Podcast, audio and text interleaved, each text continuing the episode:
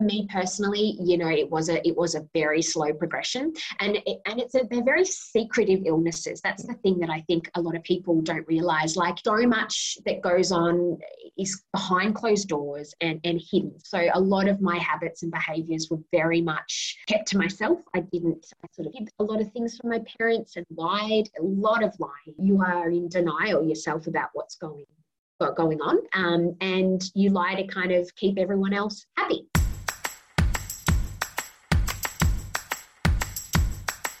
Life gives you two choices when it throws everything at you.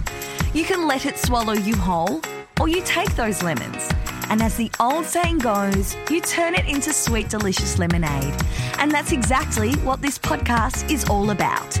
Welcome to Lemonade. I'm your host, Elizabeth Anil, and I'll be sharing the incredible stories from inspiring people who've turned the hardest times in their life, their lemons, into lemonade. Because we all want to know how they did it the lessons they learnt, and what life is like sipping limoncello on the other side. Let's get juicing. Maddie Tyers is an actress, TV host, and you may even recognise her from her stint on Channel 9's Lego Masters. But what you may not know is the effervescent Maddie has been on quite the journey in her lifetime. At the age of eight, she developed an eating disorder. By the age of 16, she was hospitalised, doctors fearing for her life because she was so unwell. Maddie is now 32 and it's taken many, many years in recovery to get to the point she's at today and she's thriving. Maddie has just released a children's book, When Anna Came to Town, aimed at that vulnerable 5 to 12 year old age group to encourage body positivity and help young children identify disordered eating habits. Now, just to note, there were a few technical glitches thanks to the joys of recording online through lockdown. I hope they don't distract too much from Maddie's beautifully contagious energy. Trigger warning this episode discusses eating disorders. 24 hour help is available through the Butterfly Foundation on 1800 334673 or Lifeline on 13 11 14. Here's Maddie. Maddie, welcome to the Lemonade podcast. You are so glam for a 9.30 on a Saturday morning. oh, what is your secret? You so much. I tell you what, this is the first time I've put makeup on in I reckon two months. Oh. I thought, you know, I've, it's it's a it's a Saturday morning. I'm yep. chatting with the lovely Liz. Why not? Oh. Let's uh, let's glam up. Let's glam it up. And you and I was well saying I was saying off mic to you, like I feel like I've just stumbled. I look like I've just stumbled out of bed. I haven't just stumbled out of bed. Oh, and oh, you look gorgeous. You, you are just a princess. Gorgeous. So yes, it's it's it'd be lovely to chat to you for the next hour. Maddie, mm. how are you doing? How is everything? There was an earthquake yeah. this week. Melbourne's going oh, crazy. How are you faring? Oh, Liz, honestly, it is just uh, bonkers at the moment. yes. Like you said, uh, it's it's almost like what what what's the word going to throw at us today? You know, riots, a lockdown for two years, an earthquake. Yep. Um, we're fully prepared. Um, my husband is a massive uh, zombie movie apocalypse kind of fan, diehard fan, and so he is uh, he's prepared for anything. You know, zombies, aliens, whatever it is that kind of uh, you know throws its Is there a bunker? Is there something set up just in case everything just falls to shit? You know what? Um, I'm not. I'm going to say no, and I think that that's our next lockdown project. You've just given us something to Well, you've got a few more months of it. You've got a few I more tell months. you what. no, look, we're doing okay though, Liz. Like you know, all that in consideration. Uh, you know, we're we're keeping busy. We're, my husband and I are very fortunate to. Uh, we live in sort of the inner city Melbourne, and we're, we're very comfortable at home. We're both working home, so I can't complain. Now, Maddie, with all my interviews, I start them the same way, and that's just wanting mm-hmm. to get a feel of what childhood was like for my guests. So, can you tell me what was life growing? What was it like growing up for you? Yeah, Oh, look, I was, um, you know, again, very fortunate, uh, Liz. I had a really awesome childhood. I have two wonderful parents who I'm super close with um, and are very fortunately in my 5K bubble. So, yay, I've been Lovely. able to kind of catch up with them for walks. Um, I have a little sister, Imogen. Um, it's just the two of, our, uh, two of us. And uh, yeah, she's just the best. I mm. love her to bits. Um, she's currently living in uh, Vancouver. So she's been overseas in Canada for a couple of years, but we have always been incredibly close since we were kids. Um, I had a really lovely childhood. You know, I, I we were always uh, very fortunate to you know, be, go on little beach holidays, um, mm. you know, every Christmas time, and you know, lots of uh, family and friend get-togethers, um, all that kind of stuff. Um, but look, in saying that too, I was also an incredibly sensitive kid, a really, um, I suppose, um, perfectionistic kind of kind of kid as well. I loved school, but I put a lot of pressure on myself yeah. to do well at school. Um, and so, you know, despite having a really an amazingly incredible supportive network around me, I did have a lot of anxieties and and, and suffered quite a bit from depression as a kid as well, which is crazy to think when you have all this wonderful stuff going for you. How is it that you know you're not coping? Um, and yeah, and then at the age of eight was when I first sort of started to develop, um, you know, toxic kind of behaviors and thoughts around, around food and my body. So, you know, despite the fact that I did have a wonderful childhood and upbringing, and and um, it, I did have some some struggles as well. Yeah. So, yeah. as we all do. yeah, absolutely. And you mentioned just then at um, the age of eight, your attitude mm. towards food started to shift a little. Can you talk us through what was happening there? Yeah, absolutely. So, um, you know, I think back now and I'm like, gosh, eight, that is so young. Like, I think of an eight year old now and I'm mm. just like, they're babies. But, you know, at the time, obviously, I thought I was super grown up and had everything together. Um, but look, I was, um, like I said, very perfectionistic, very, very kind of sensitive, incredibly kind of impressionable as well. Um, at the time, I had uh, we were had to shift schools. We had um, you know, just a bit of a, a family kind of shift dynamic with um, my sister and I. And, you know, being that kind of age and uprooting from your kind of friends and having to restart again, I just, I think I just felt completely out of control. And for a kid that was, I suppose, quite in control, I was very confident, you know, always the leader of the group. And for this one time, I was kind of, you know, not in control. And I think, I, I sort of found food and, and um, you know, controlling what went in and out of my body was what made me feel safe and calm at the time. And it, it then sort of slowly progressed into becoming a bit of a coping mechanism for mm. any kind of stress and anxiety. And then as you grow up, you know, you sort of head into your, your preteens and your teens, you know, the hormones and the, the, the, the stresses in life kind of do amplify. And so, so did my sort of um, obsession and issues with food Um, but yeah, it's it's it's crazy to think I'm I'm 32 now. To do the math there, 32. So I've um I've been in recovery, you know, and in a good, really good, healthy place for like the last seven, eight years. Mm. Um, but you know, I, I, have struggled with this for most of my life, mm. which is crazy mm. to think. Um, so, but yeah, look, doing doing really well now, and trying to use my experiences to sort of educate and help um, others. So yeah, that's the goal. Absolutely. And when you were in these, like take, taking you back to these eight, nine, 10 age mm. group, you know, as you said, you're so young. What kinds of things were you doing? And, and did you have any awareness of what was going on or that, you mm. know, maybe that there was an issue? Or I suppose you were just so little, it would be hard to mm. know. Absolutely. You know, it's really interesting kind of thinking back, Liz, because, you know, this is going back to the 90s now. So, mm. you know, we didn't, I didn't have a mobile phone or social media or, um, you know, access to, I suppose, the crazy bombarding images and, and kind of um, pressures that kids today have. So it was nothing like that, but I still very much felt those pressures of, of the media and, um, and those societal ideas of what uh, woman should look like.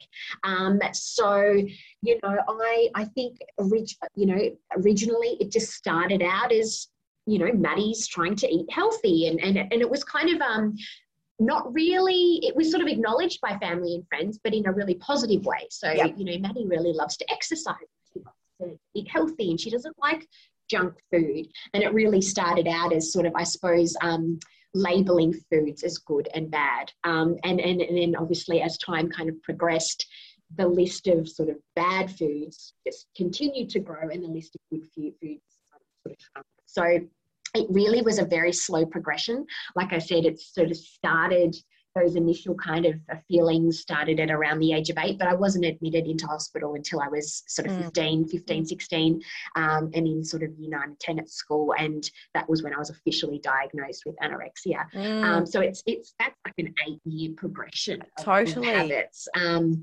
and, you know, eh, to my parents' credit, they, they, tr- they like tried everything they could. They didn't know what was wrong. I suppose eating disorders weren't as, I suppose, yep. spoken about even at, um, uh, you know, as they are today.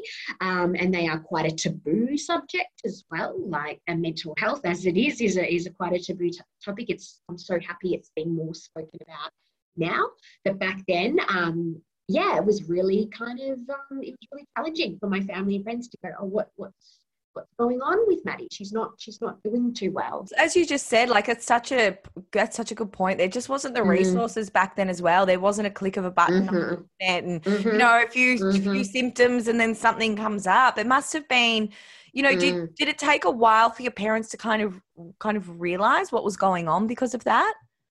Oh, absolutely, absolutely. Like you said, there the resources weren't readily available. There were, um, you know, amazing kind of support networks like the Butterfly Foundation, where we're very much in operation, but they just weren't known about as much. It took my parents a lot of digging and researching and asking, um, uh, you know, health professionals to find those resources at the time. But look, initially, um, yeah, my, my, they were really stumped. They didn't realize what I suppose what this thing was that was was going on in my mind, and and you know I very much you know now can separate myself from the illness but back yeah. then it was very much a part of me and i was completely in denial with what was going on i just kind of brushed it off as just the way I do things. So, mm. you know, what what's wrong with that? Leave me alone kind of Yeah. And uh, like you said, just being you had mm. in your head, I'm being healthy though. There's nothing mm. wrong with what I'm doing. I'm just eating healthy Exactly. Food. Exactly. And isn't that what everyone's telling us to do? So yeah. what's wrong with that?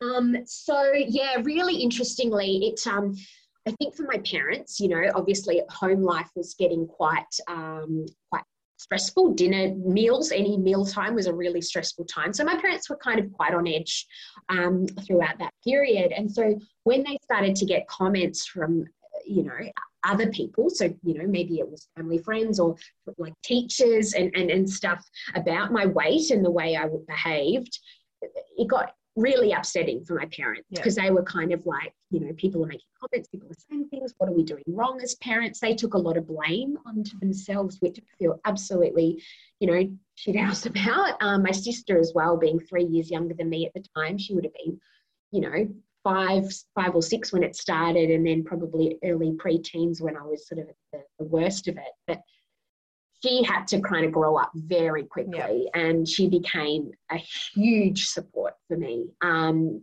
and that was, you know, reflecting back now when we've kind of done quite a lot of therapy and, and kind of working through that stuff as adults now. And it really affected her growing up. It really had a huge effect because a lot of the t- attention and kind of stress was focused on me and my health growing yeah. up. So, as yeah. you said, it was so. Uh, it started with kind of good and bad foods mm. and then es- and then more food started getting added to that bad category and then from mm. there is it just you know and uh, is it just the effect of like reducing then the amounts mm. you know is that mm. what then ha- would happen over time was that kind of the mm. progression um, mm. until you did turn you did become very unwell and have to go to hospital i'm just curious about what that progression looks the progression. like yeah yeah so interesting and look it's um eating disorders of all like come in all shapes and sizes. Yeah. and affect everyone differently but me personally you know it was a it was a very slow progression. And it, and it's a, they're very secretive illnesses. That's the thing that i think a lot of people don't realize. Like so much that goes on is behind closed doors and, and hidden. So a lot of my habits and behaviors were very much kept to myself. I didn't, I sort of hid a lot of things from my parents and lied, a lot of lying. Um, you know, you are in denial yourself about what's going going on, um, and you lie to kind of keep everyone else happy. Um, and you know, I think you know another really kind of key trait and this is very much generalizing of people with eating disorders they they, they generally tend to be you know very um, like i said perfectionistic but also people pleasers as well they want to keep everyone else happy so they'll say what they need to say to kind of keep them at ease. But it, you know, the, the inner turmoil is also incredibly, um, you know, um, horrible. Um, yeah. But yeah, look, it was a very much a slow progression. Um, for me, it was yeah, as I said, a lot of just like hiding stuff. Um, obviously, the meals became less and less. Um, uh, lying that I'd eaten prior to catching up with friends and going out for dinners and and um, having very strict rules around you know I, I went from being pescatarian to vegetarian yep. to like almost vegan you know and um, unfortunately we we still live in a society that kind of promotes a lot of that sort of thinking and behaviors and it can be done healthily you know in a healthy way but it also i think for those that have a tendency towards um, i suppose negative self-esteem or, or body sort of issues, those sort of um, diets or ways of living can be quite a, slip, a slippery slope into eating disorders. So, um, yeah, so yeah, and then obviously getting admitted into hospital was at a point where I was kind of um, I had to choose between you know having a nasal gastric tube or actually slowly reintroducing feeding, um, and so you know, it's learning to sort of eat again. You almost yeah. kind of resort back to becoming a child where you're sort of monitored and, and kind of fed by your parents. And I'm, you know, 16, 17 year old girl who's, been, you know, you know, in all other instances, should be going out and having fun with my friends and doing all that kind of cool stuff. I was at home being kind of like monitored by my parents and watched over while I ate every meal. So it was, you know, pretty, pretty full on time.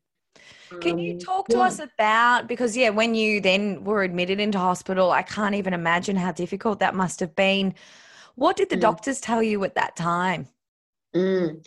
So it was a matter of so at the time I was going to what they call like an outpatients clinic weekly. So this is prior to being admitted. So obviously I was um, it was I was incredibly underweight and and not um, you know, uh, uh, my, my blood pressure was always very low. I was sleeping a lot. I, hair was falling out. I had, you know, hair growing on all over my body to try and keep myself warm. Yeah. Um, so I had all these signs of being unwell, but um, I was going to this clinic weekly to just check heart rate, yeah, blood pressure, um, weight. I got weighed every week that um, was hidden by the, the dietitians yes. so I didn't see what numbers were there. Because that's very um, triggering to be weighed weekly. Oh, My God. Yeah. Absolutely. And you know, it's yeah, it was it was terrifying. I used to get petrified of going every week to these appointments and petrified of either putting on weight. Yeah. Because that was my worst fear. Or losing weight was also petrifying because, you know, terrifying because I knew that what that meant. It meant I could possibly go to hospital. And so surely, and you know, uh, sooner or later, I did have that inevitable day that I, I got there, and the doctor who was looking after me at the time was like, "No, you've officially reached to this your." You know, BMI and your your actual your heart rate is way too low. You need to go to hospital now. So it was just, you know, that was a really quite a traumatizing uh, realization. And being kind of dragged, literally kicking and screaming by my mum to the car to drive me, you know, to drive me to this actual clinic. It was, yeah, really frightening, really full on. Yeah, really yeah. frightening, really, really frightening. Absolutely, um, for being and so all young. the while. Yeah, yeah, and I think the craziest thing too, Liz, is in your mind, in my mind, I thought I was fine. I yeah. didn't like. I was like, "There's nothing wrong with me. Leave me alone." But you know, in hindsight, looking back now, I was incredibly unwell. and they said to you, the doctor said to you, if you continued on the trajectory you're on, you would mm. have a heart attack. Is that right? Is that how mm. well you got? Oh, absolutely, absolutely. Gosh. So, yeah, you know, you're when you're malnourished and de- you know in depletion, um, long periods of time, it affects all your vital organs. So. Yeah. I, um, I was diagnosed with osteopenia, which is a stage before osteoporosis at 16, 17. And so my bones were in a really bad place. Um, yeah, you know, the, the, sort of the threat of potential heart, heart failure and, and, and liver, all of your organs are really under stress a lot of the time. So, and your brain as well. Like at the end of the day, you are quite um, you know, there's kind of quite a, a, chicken or an egg kind of thing. Like, are you, does the depression start or the eating disorder? Does the eating disorder cause the depression? You're so malnourished in the brain as well. You're not thinking straight. No. You're not making sense of normal kind of normal things. You're, you're not thinking logically. So, yeah, it was a really scary time for my parents. But I also think, in a way, obviously being in hospital was the best thing that happened to me because, you know, it was the start of where, you know, the, the of recovery. Um, that my parents finally felt that they, you know, they were, I was in the right place. Um, that that, that the control was taken away from them, that they didn't Yes. have to monitor me, and it was I was being looked after by the people that could make me better, basically. So Yeah. yeah, Absolutely. And how difficult was it to make that first step in your recovery at that Mhm. at that point of time? Mm, yeah, look, it's interesting because I kind of wonder, like, you know, I even think I was still, I think got being admitted into hospital was a bit of a wake up call, but I Mm. don't think it was until really my early 20s that I kind of had another scare, went overseas, um, traveled Europe on my own for a couple of months and used that opportunity to, to basically resort back to all my old ways. I didn't have anyone looking over me. I was on my own. I could do whatever I wanted. And I came back incredibly unwell and, and. And, you know, this is sort of 21, too. And so I kind of, I think at that age and when I returned home, I was like, I can't go back to where I was six or seven years ago. And um, that's officially when I kind of, in myself, had decided, no, I need to get, I need to get back on, I need to get back on track and sort of, um, yeah, started those appointments with dietitians and psychologists and whatnot and get a bit of a team around me again. So yeah, look, I think you know, like I said, eating disorders are never linear. Your Yeah. your recovery journey is never never never linear. Even though I was officially diagnosed at that young teenage age, it wasn't until you know five six years later that I kind of, in my own mind, had decided I wanted to get better. Yeah, and we're ready for yes, absolutely. And Mm. what has that recovery then looked like since then, since your early 20s when you did make that choice that you're ready to be to feel better? Mm, mm, absolutely. And I, I still very much think I'm in, in it too. Mm. Liz, like I don't think that I, and look, again, I, I think it's different for every single person that suffers with this, um, this illness. But I think for me, it's going to be something I'm going to need to monitor for the rest of my life. You know, I know what I am like when I get stressed and anxious. I'm, I'm incredibly fortunate. I have my husband and family and, and friends around me that have, I'm very obviously vocal about it now, but um, that also know my triggers and warning signs. So it's just something I'm going to need to, to monitor. But but yeah, recovery has been it's been a bumpy journey. It's been really really hard. I like um I like to sort of think of eating disorders a little bit like um, an addiction of any kind, really. Be be it alcohol, drugs, gambling, whatever. You Yeah. you get you almost get high from the feeling of not eating and being empty and so having to break that habit and break that toxic cycle um, it's really bloody hard. Um, unlike i suppose alcohol or drugs food is something we have to eat. We have to do this every day. We have to face it. We can't just completely eliminate it because that's the whole problem in the first place. So it's just kind of relearning and retraining my mind and body about what it means to feel um, feel satisfied and to feel um, to feel good in myself. I think. So, To rewire that Yeah. thinking, yeah, Yeah. rewire those Mhm. pathways. How crucial was therapy during that time? Then having someone professional be able to Mm, speak Mhm. to about that. I imagine that must have been oh, that integral cog in all of this. Oh, absolutely, absolutely, and it is a team around you. You know, I had obviously a dietitian and and, and stuff, but a psychologist absolutely was was quite crucial because you know. You, you obviously talk about your, your thoughts and feelings around food, but it's all the other stuff, you know, what's actually going on in the, you know, in the core of you because uh, the eating disorder is just, I suppose, a coping mechanism to, to feeling crap and being depressed or anxious or, or stressed or whatever it may be. So it was kind of really breaking down those those kind of um, core issues that I was having and working on those to sort of build up the sort of the strength and resilience and and, and positive ways of dealing with those Yeah. insecurities rather than um, the other outlet that I'd kind of used for many many years. Yeah. Um, but yeah, super important. You're now 32, as you mentioned earlier. Mhm. How do you now look back on this extraordinary chapter in your life?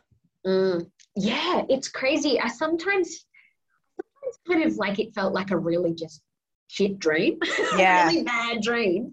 Um, but you know, and, and I kind of also like there's um, been times where I've sort of, you know, my parents my sister and I obviously talk about it quite a lot, especially with the release of my, my book recently. It's, it's kind of brought a lot of these things to the forefront again. But it was a huge chunk of my, my, my kind of younger years. And I sort of often sort of get a little bit sad that I missed yeah. out on a lot of my childhood. Like, you know, eight to sort of 22 really was consumed by this illness. And I, I think I'd never, I don't think I really allowed myself to be to have fun and to be a kid and to enjoy myself. And so it's interesting because I'm now 32 and I feel like I'm doing that now. so my husband and I are massive children. As you can probably see, we've just got Lego everywhere in the back of my shop there. Uh, and I feel like I should say right now, and you were yeah. on the you are you were on the Lego Master yes, show as well. Yes, we were. we were. We're massive kids. I'm very fortunate. My husband's also like loves loves travel and it, you know you know being just a big kid and so i feel like i'm almost 32 now reliving a lot of those years yeah. and, and kind of having fun so you know not the last two years we haven't really been able to have much yes. fun the last two years but you know it's um yeah, it was a tough time. It was a really mm, tough time. Mm, mm. But hey, I came out the other end. Absolutely. You're thriving now. What would have mm. helped you back then, do you think? Mm, mm, absolutely. So this is, and again, I think this is probably the the catalyst for me writing this book. Liz, I think you know, going back to that eight eight sort of nine age age group when it all kind of kicked off, like I kind of think, had we known a little bit more about what what what eating disorders are, what, what negative self um, esteem and, and body image it was at the time, could have that potentially sort of started a conversation between myself and my parents, or, or potentially a teacher at school, because also teachers were noticing changes in me and behavioural um, changes. Um, and so I think having a bit of a understanding of what it was would have definitely helped. But also, I think um, the space to have the conversation and be like, okay, to talk about actually, I'm really not coping very well yeah. right now. Um, and so, writing this book has been, um, you know, obviously quite a therapeutic thing for me to do, but it, it's also, I'm hoping, can be used as a bit of a tool for parents um, and families, not just to potentially start that conversation if they're noticing someone is struggling, food is becoming an issue, that, that they can actually talk about it and just let someone know. Because yep. just even letting one person know will start that that kind of road to sort of um, getting the help that you need. So, Tell us about the book. With yeah, so mm. what's it mm. called and what's it all about, and and why was it so important? Yeah, to write it. Yeah, so um, so it's called When Anna Came to Stay. Um, and interestingly, when I was in recovery, I, I a, really kind of helpful tool that helped me uh, separate myself from the illness because I, as I was mentioning before, I for a very long time I, I identified as the illness. I thought anorexia was me and, and was yes. how I kind of operated. But through therapy, I was able to sort of separate Maddie from these toxic um, eating disorder thinking. So I and I called the illness Anna anorexia.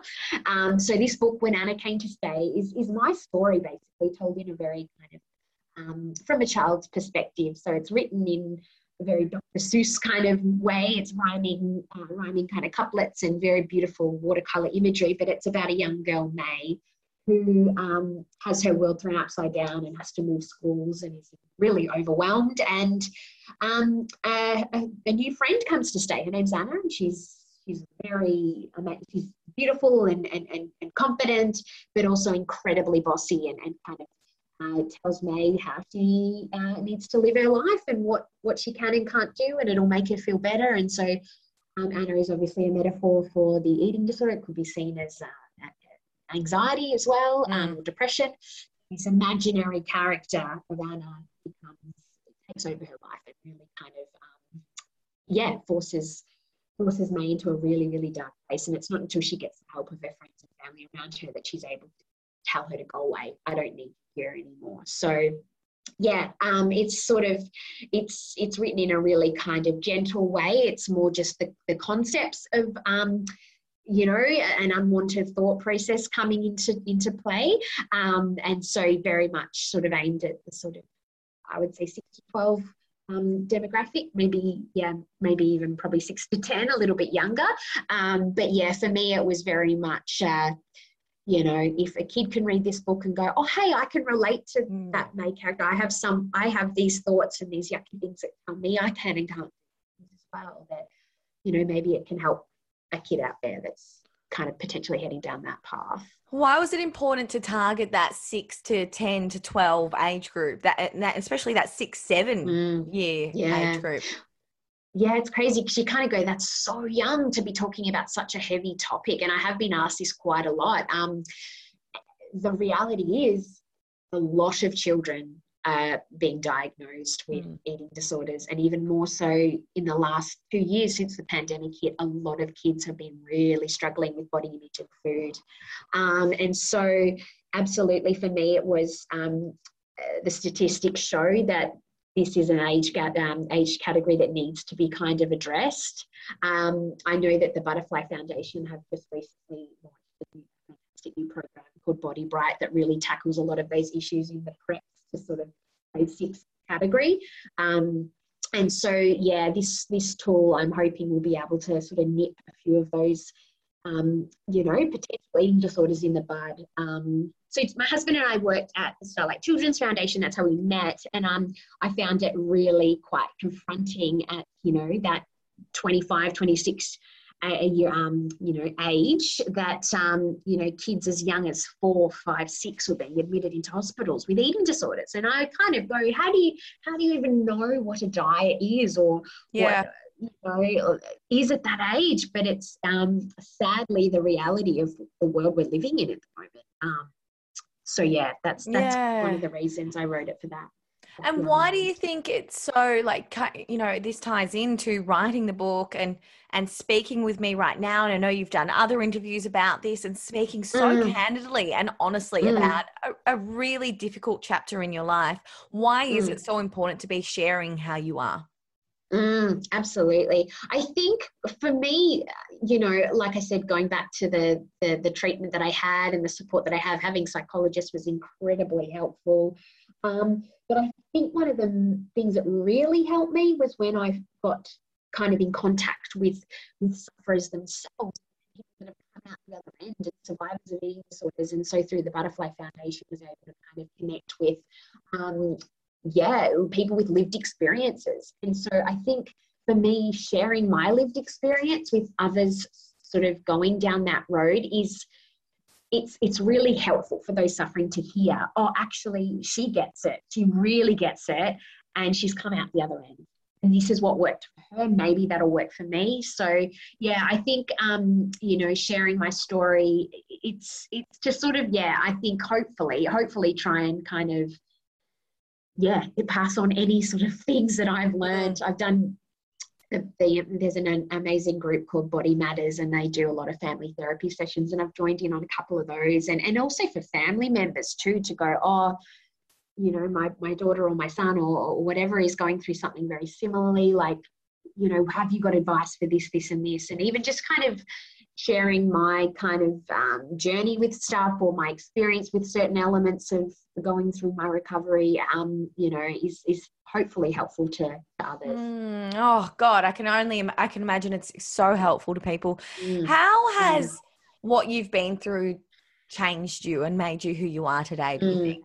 Yeah, yeah. Look, I definitely think it's it's formed you know who I am today, Liz, in you know in the good and the bad ways. You know, going through quite a lot of struggle, you always come out the other end having learnt something about yourself.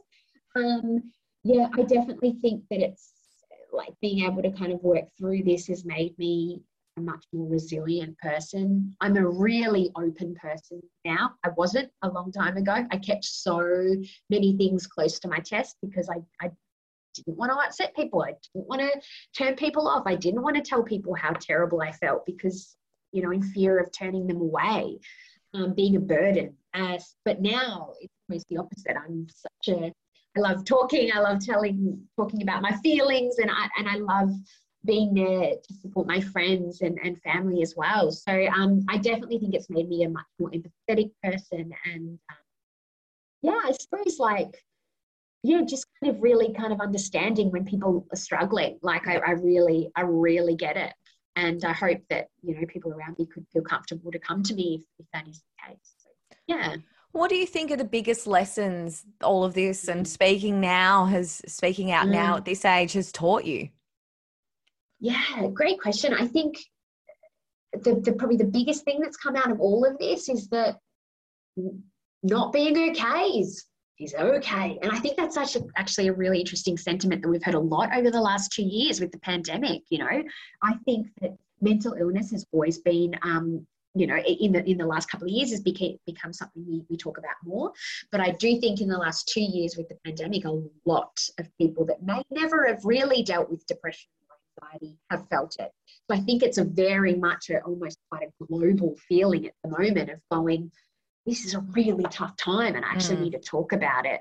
Um, so talking about fear, you're talking about your feelings and just going to, you know, talking to a friend or family, you know, anyone and just saying, I'm not good. Yeah. I'm not good. And it's okay to be not good because we're all not good at times. Yeah. Um, so for me, that's been probably the biggest takeaway. You know, yeah. obviously learning learning what those triggers are for me and, and getting help when I need it. And if someone listening has is or has gone through something similar to you, or even just something different, just at their own mm. turmoil, what mm. would your advice be to them?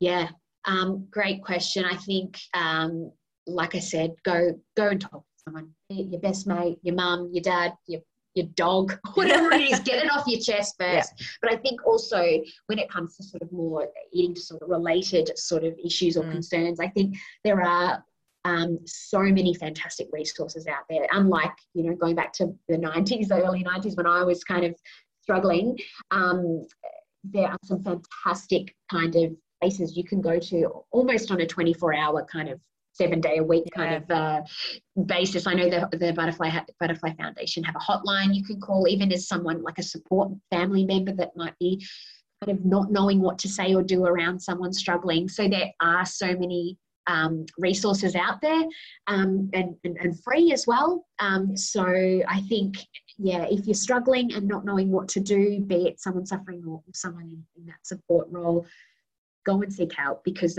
there's professionals out there that can guide you and show you which way to go. So, yeah. How much of a role does social media play? And, and I guess how important is it if you maybe are feeling the pressure or feeling like maybe you know your eating habits are changing i guess switching off it sounds it might sound simplistic but switching off accounts that make you feel bad about you you know unfollowing accounts that make you feel mm. bad about yourself mm. and kind of mm-hmm. surrounding yourself with things and people that make you feel good like how much power is there in doing something mm. as simple as that i suppose which i know can uh, be difficult yeah totally it can be incredibly difficult but you've totally hit the nail on the head, Liz, because that's actually one of um, one of Butterfly's, I suppose, uh, strategies in sort of feeling better about yourself is is social media curation. Yeah, um, it's it is it is such a huge part of our lives now, and and and um, more so for for younger the younger generation. I think things like you know TikTok and Instagram and Snapchat and all those fantastic apps that we do use in a very positive way a lot of the time, connecting with friends, especially in the, in the time, time of lockdown and pandemics. You know, it has been an incredibly helpful tool, but on the flip side, it is also incredibly dangerous. And and, yeah. and I also I kind of think, you know, in the last two years where the data is showing that eating disorders are on the rise, and I kind of have to wonder, is there any correlation between the amount of time we're spending online? Because we're all our screen time and time on social media has gone through the roof. I know me so personally. True. Yeah. I looked at my screen time last week and I was like, oh, Maddie, seriously, get off, girl. Yeah. But it is what you're watching and what you're consuming that you have the power and control over. And I think a lot of the time we sort of force get a lot of messaging and, and, and toxic kind of ideals and we don't even realize. Yeah. Like we're just when we're sort of aimlessly scrolling you know, a lot of these images are sort of implanted in our head and we don't even realize it. So for me personally, um, I very much curate my feed. Um, I only follow accounts that make make me feel good, exactly like you said, Liz. So I'm I'm obsessed with film and TV. So I, I do follow a lot of like movie trailer kind of yeah. kind of resources, lots of funny kind of sketch people that are, you know, making funny, hilarious content during lockdown. Um, I follow a lot of body positivity movements yeah. as well. Um, I think anytime I sort of look at someone's feed or account that makes me feel a bit yucky or insecure about myself, I know for me that's a trigger and I go unfollow. I just yeah. need to have that around. Um, you know, and, and one of the, the things that I, you know, I, I do some I do a lot of work with the Butterfly Foundation, going into schools, teaching this kind of stuff. Um, oh, you're amazing. sort of strategies. oh no, it's, but it's fantastic because it mm. is. Kids are so aware and so on top of this stuff already. But we do a whole segment on photoshopping and and yeah. um, the lies that we are fed, and so you know, even as an adult, though, as a 32 year old, like I kind of forget that at times. And I kind yeah. of look at these pictures and go, oh God, like, yeah, oh, is totally. this what reality is? But it's not. Like 99.99% of the stuff we're seeing is fabricated or edited or, or, or um, yeah, curated in a way yeah. for our for our eyes and, and, and mainly because people want to buy, you know, they want you to buy their products is yeah. what it is at the end of the day. Um, so yeah, super important. Is as hard as it is, I think the old uh, Facebook or Instagram or cleanse every now and then um, is really useful. Yeah. Um, and also just time off the phone if we can. I know it's hard at the moment because we are living in a pandemic and there's not much else to do. But even just switching switching off social media for a couple of days and just having a break and just kind of removing yourself from that world um, can be really, really helpful. Totally. And Maddie, what does life look for, like for you these days? Pandemic aside, yeah. how does life look? What are you up to? yeah, well, that's right. Away from earthquakes, Liz, and lockdowns. no, look, my life is really. I'm. I'm really happy. I've got. You know, I'm. I'm still very fortunate to. We both are working. Um, but you know, I'm. I'm pursuing my dreams as well. Like I'm an actor, and that's kind of always been my passion. And and drive. And so I've been, even though we're in lockdown, i have been working on writing and, and kind of, um, you know, pre-production for a few kind of films that I'm looking at uh, making. So, yeah, it's it's life's good. Life is great. I, I can't complain at all. Um, I'd love to say I can. Um, we're going on a big holiday soon. Yes, but, you know that will happen eventually. We love travel. Um, like I said, my sister lives in Vancouver, so I'd love to get back over there and visit her. Um, you know, my zest for life is you know, through the roof comparatively. And I think I'm just kind of really, you know, thriving at the moment and, and, you know, got a lot of fun stuff to look forward to. So absolutely, oh, that's yeah. so beautiful to hear. And Maddie, I finish all my interviews in the same way with the same question, yeah. and that is, what would advice would the Maddie now tell the Maddie in her darkest, most difficult moments? Oh, I love that. Yeah, I think what would I tell young Maddie? I would say, um, you are perfect just as you are. And I think that's something that I kind of I need to remind myself constantly, you know, and I think something we all need to remind ourselves yeah. of, you know, we're all put on this planet to be who we are. Like not it would be so boring if we were all looked and acted exactly the same and that we've been given this amazing opportunity to live our life and, you know, embrace it.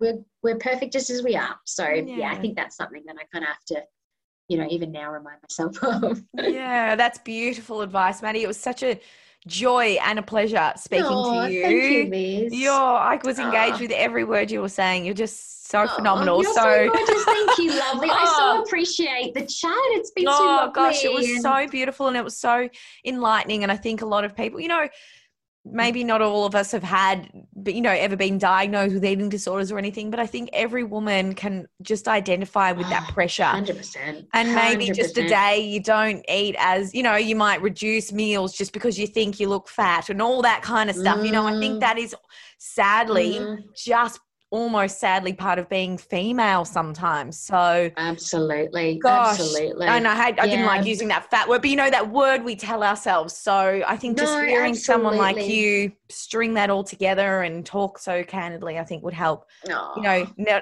people that I haven't even suffered from it, but anyone that is female. yeah, oh, yeah. I so appreciate that, Liz. Thank you so much. and yeah, it's it's definitely something we need to you know keep the dialogue going mm. and um, you know uh, hopefully you know this will become something that we can just anyone and everyone can talk about and yeah. like you said you know it's affecting a lot of people particularly at the moment and you know there is support out there so you know, you're not alone. You're not yeah, alone. totally. And I'll put all those links to all support networks in the show notes as well as to your beautiful book. Thank you again, Maddie. Oh, thank you, Liz. It's been an absolute pleasure. I so appreciate the time. And yeah, I hope you have a beautiful weekend. You too. Thanks, darling. Thanks so much for listening to this episode of Lemonade. If this chat brought up any discomfort, 24 hour help is available through the Butterfly Foundation on 1800 334673 or Lifeline on 13 11 14. I'll pop a link to where you can purchase a copy of Maddie's children's book in the show notes. I'll also pop a link to her Instagram handle as well as mine at Elizabeth Neal. You can also follow Lemonade at Lemonade the podcast. If you enjoyed this chat, please share it on your social media and tag us. Otherwise, you can show Lemonade some love by hitting subscribe, leaving a positive review, hitting five stars. All of it really helps. I'll be back tomorrow actually with an episode of A Lemon a Day. Chat then.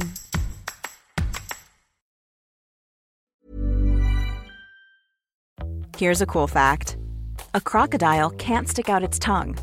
Another cool fact you can get short term health insurance for a month or just under a year in some states. United Healthcare short term insurance plans are designed for people who are between jobs, coming off their parents' plan, or turning a side hustle into a full time gig.